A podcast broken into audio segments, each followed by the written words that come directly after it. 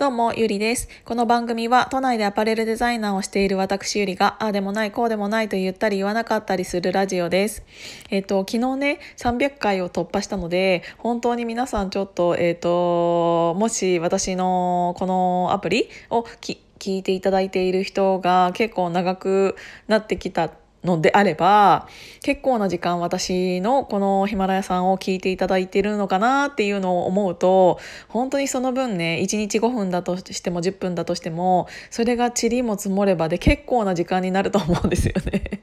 だからちょっとね、うん、と本当にありがたいなって思いました。あとちょっとヒマラヤさんのいいところをたまに一つ言うと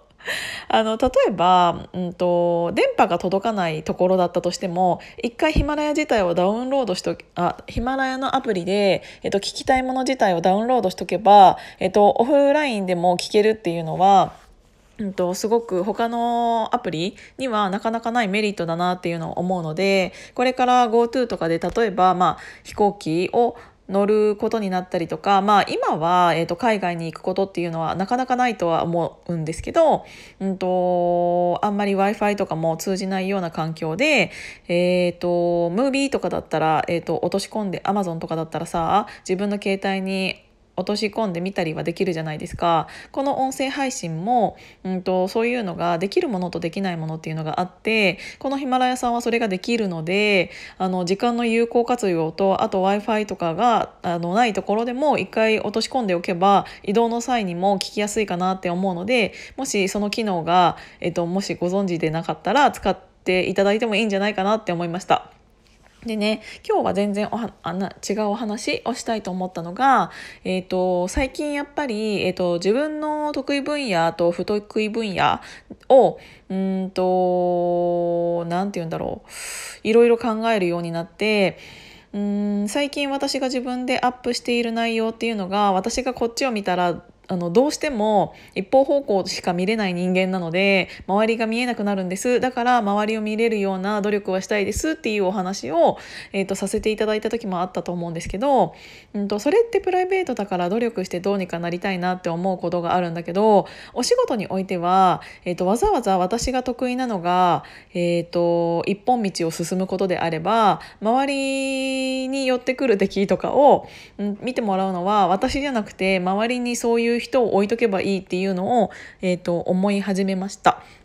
うん、今までは全部自分一人でやろうと思っていて完璧を求めてしまうじゃないですかなんか人間ってどうしても、えーと、自分が持っているものよりも自分にないものの方を見てしまう傾向があるので自分に足りないところをどうにかして補おうと思うかもしれないんですけどもちろんそれはえーと、した方がいいこともあるんだけど、うんと、それを今からあなたが一からやることによって失われる時間が結構多い場大きい場合っていうのはわざわざそういうところに、えーと、持っていかなくてもいいんじゃないかなっていうのを思いました。うんと、例えばさ、えー、とそれがすっごい簡単な例え話にすると,、えー、と私はお誕生日があるからお誕生日会にみんなを呼びたいです。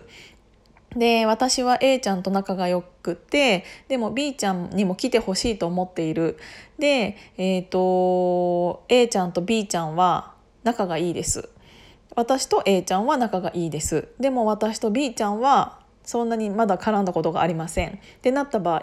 普通のプライベートの関係性で誕生日会に呼ぶってなったらそもそも私は B ちゃんと直接、えーと、仲良くなればいいだけの話なんだけどそれが、えーと、小学生とかさ、えーと、中学生とかさそういうんだったら結構すぐにもしかしたら仲良くなれるのかもしれないけどある程度大人になった時にそれを一から構築し B ちゃんとの私 B ちゃんと私の関係性をを一から構築するっていうのは結構時間がかかると思うんですよね。なんだけどそれを仕事に当てはめ当てはめた時に私が B ちゃんと直接一から仲良くするっていう土台を作り上げるよりも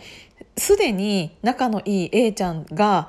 えーと、私の代わりに B ちゃんを誘ってくれた方が絶対に手っ取り早いと思うんですよね。だから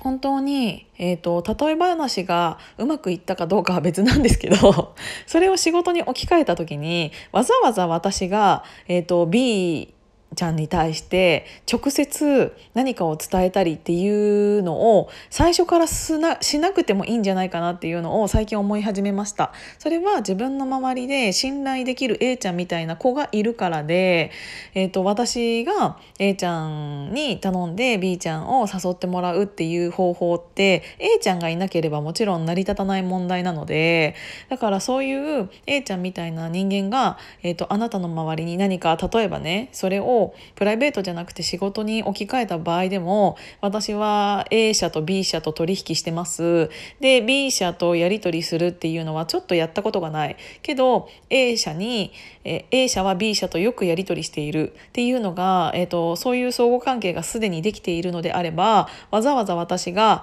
B 社に直接「はじめまして私こういうものなんです。取引したいんです」っていうよりもすでに私が A 社と取引して信頼関係があるのであれば、えっと、私から A さんを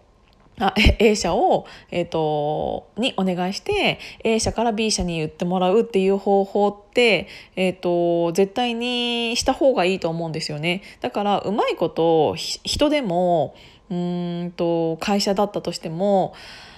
うまいこと使える人がいるのであれば使っちゃったらいいんだなっていうそれが甘えて捉えてたんですよ私は。なんだけど別にそれは甘えではなくって時間の有効活用だと思うしで B 社もいきなり見ず知らずの私から何かを言われるよりはすでに信頼関係のある A 社から言われた方があの聞く耳絶対に持つしっていうので、えっと、そもそもこういう仲介業者とかそういうものが出てきたりっていうのももちろん、えっと、今の社会で当たり前ではあるのかもしれないけどそれが大きい会社としてっていうのが、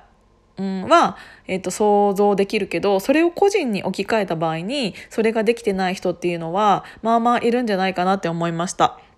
なので、えーと、私も得意分野と不得意分野もちろんあるしで不得意分不得意分野を何か伸ばしたいっていう気持ちももちろんあるしただそれをうん一から不得意分野を伸ばすっていう方法を本当に私がそこに時間を費やすべきなのかっていうのは考えてから行動した方がいいなっていうのは思ったので今日はそんなお話でした。結局ちょっと短くしようと思ったら長くなっちゃった。結局ね、えっと、8分ぐらい。ということであのー、短めのやつもねたまには撮りたいなって思うんだけどなんだかんだでこんなに長くなりそうですね結局私はね。ということで今日も聞いていただいてありがとうございました。じゃあまたね。